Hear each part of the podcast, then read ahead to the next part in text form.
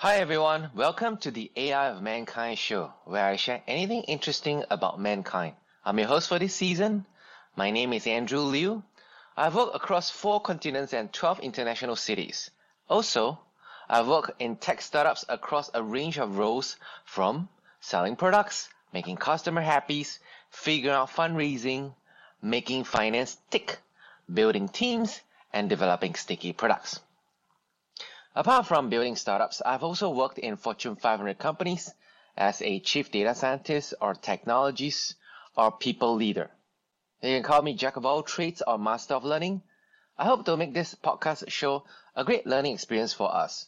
In each season, there is a series of interesting things where I invite guests to share their views about their life and interests.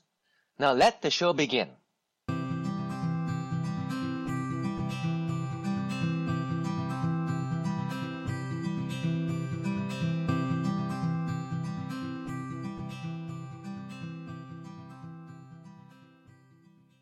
Thanks for coming to the show, Mukta.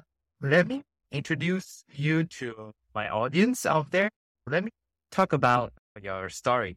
So Mukta Arya is the Managing Director, the Chief Human Resource Officer at SubGen, which is a French bank. And uh, she is a human resource professional with twenty plus years of experience in multiple industries and location in the Asia Pacific region. Starting her career with uh, Issa Group in Mumbai, India, after completing her master's in management studies, she worked at Tata E Waterhouse Securities and Tata W Asset Management before joining L G V and Malter as the talent hit for Mumbai advertising. In two thousand six, she joined SubGen in Mumbai as R for India and has been with them for the last sixty plus years. She worked in Hong Kong as the regional head of talent development and as head of H R for Southeast Asia for SubGen in Singapore for four years before being appointed as the, the C H R O for SubGen, well, Asia Pacific, which is now Hong Kong.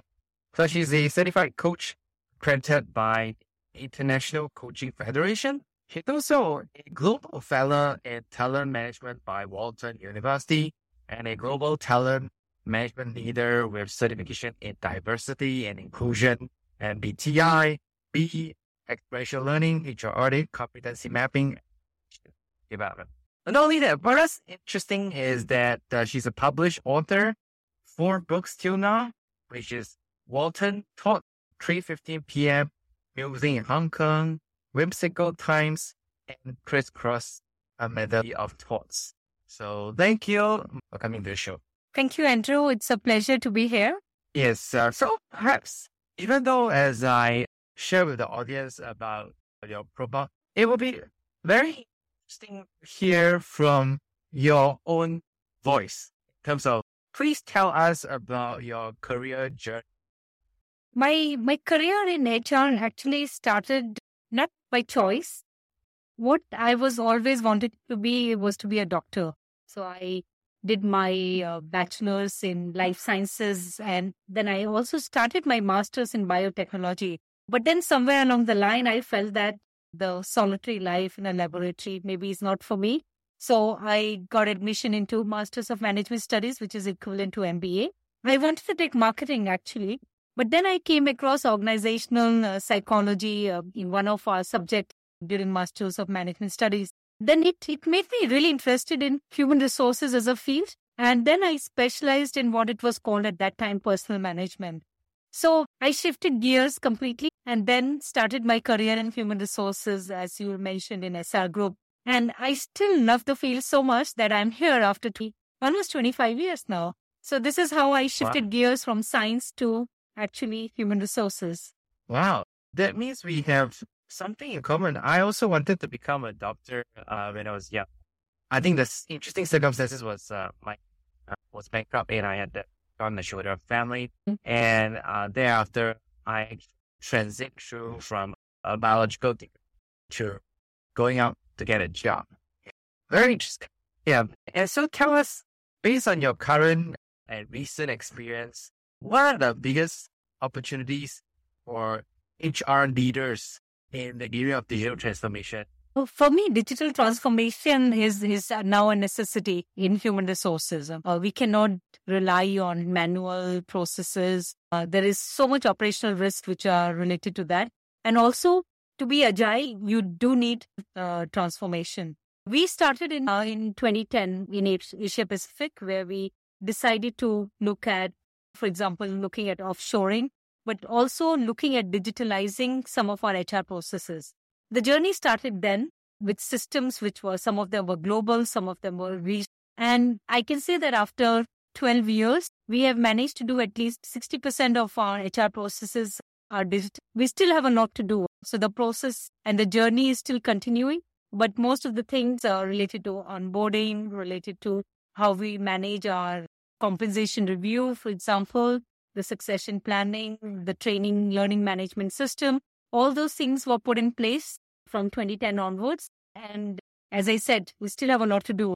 But sixty percent, I would say, has happened in terms of digitalization of the various manual processes. Like you said, sixty percent is actually a lot for a very big organization like SubGen. And we also have to bear in mind that it was covid nineteen here, and for the last two years, especially when you're in Hong Kong, there's so many things going on. So I, first of all, I think along the way, I'm also interested to know, like, in the course of doing that digital transformation, that sixty percent, how were the things that you personally learned as a person or as a H R leader that you would have wished you would have known earlier? The things we all learn from our experiences. For us also, it was trial and we made mistakes. One of the things that I learned was that there is no substitute for, or there's no, there are no shortcuts in life. Huh? If you want to do digital transformation, you have to spend time in making sure that you first document what you have clearly and what is it that you want as the real aim. Then you need to have people who are committed to doing that as well as are proficient in it. So training and development for H R staff, whenever we are making any changes, I think is extremely important. And this is one thing which I learned, that before we actually go on to any big change that we are doing or implementing a new thing, you need to really train the staff who are involved in implementing it. They have to understand why they are doing certain things. What is the indication if little things go haywire? It can have a very big impact. So for me, I think that is the most important thing, that you have to really prepare. Preparation is key. And after that, you can make sure that the things are going in the right direction. So that, I think, for me is one of the most important things.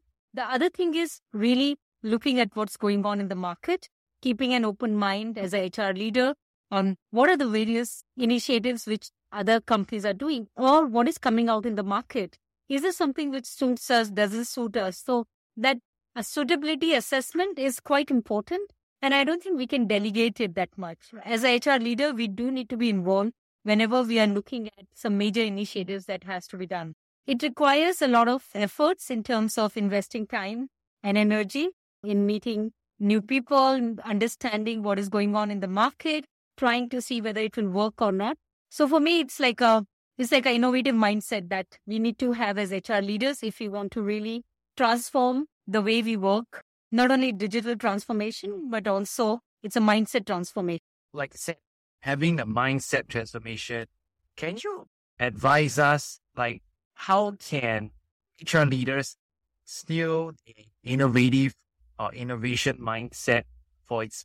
For me, this is leading by example. If I'm a H R leader and I do want to have my team think of innovative ways, I have to walk the talk. So that means I have to attend meetings, try to see if things work or not, try to bring them, use it myself. For example, if it's a new technology for learning, for example, use it myself, give my feedback.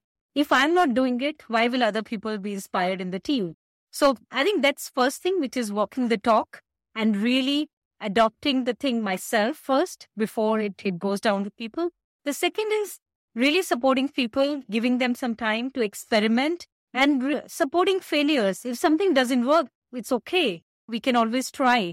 I think trial is necessary. So that kind of psychological safety is very important for the team to know that they try something, even if it fails, it is fine.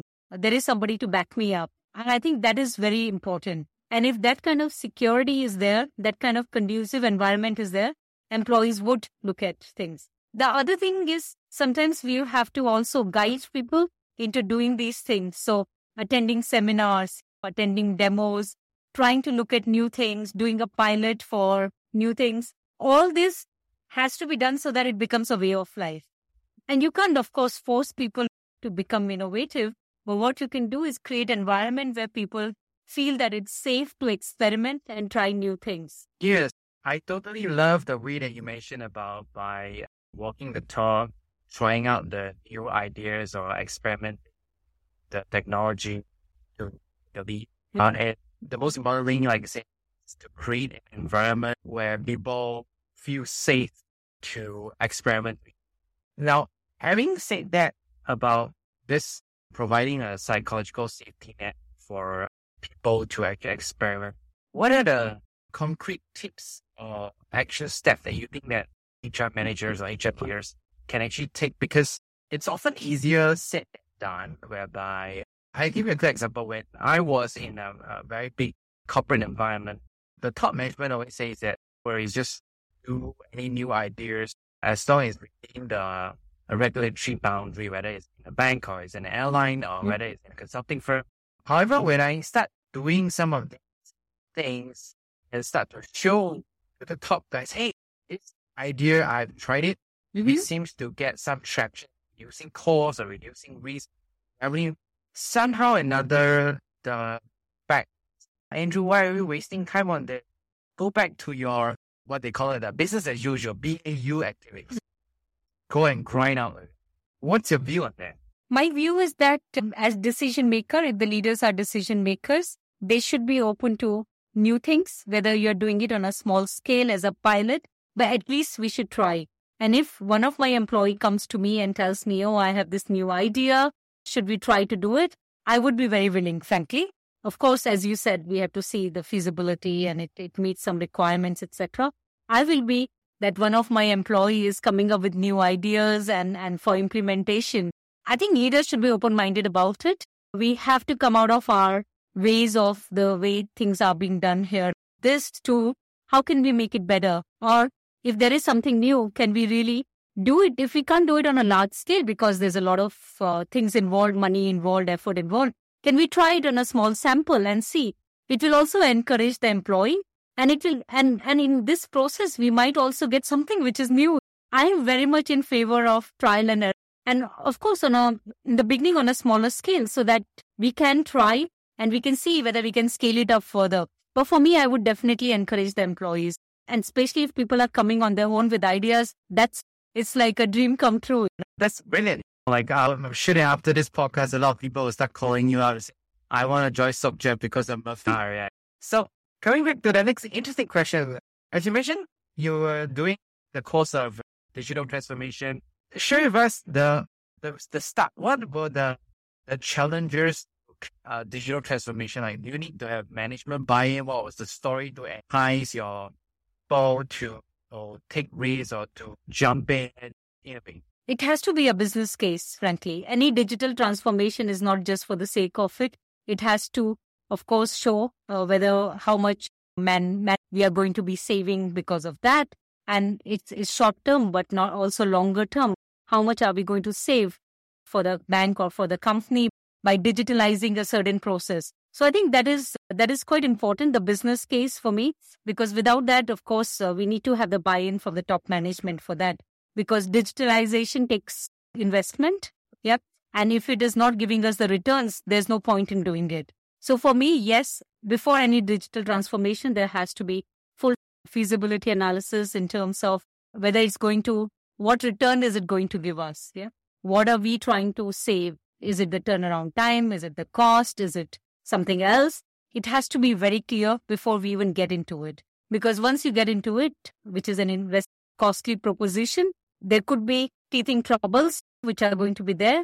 And in the beginning, you might think in the first one or two years, oh my God, why did we do it? It's better that we were doing it in the manual way, which was much more efficient. But you see the returns later on. So you have to be very clear that you, do you have that kind of a patience to see it going through and you see the results after the gestation period. It could be six months, nine months, twelve months, or basically two years. So for me, long-term commitment is very important for any digital transformation. Clear understanding of why we are doing what we are doing, uh, the investment that we are going to put into, and having the right set of people, even after digital transformation, to make sure that it is continuing well is extremely important. Because if you do not have that right set of people with the right skills, it can fall flat. So it's not like you do it once and then everything goes on automated. It doesn't work like that. You still need to have oversight. You still need to have people who can maintain what it is. But it does work in majority of the cases. It does work.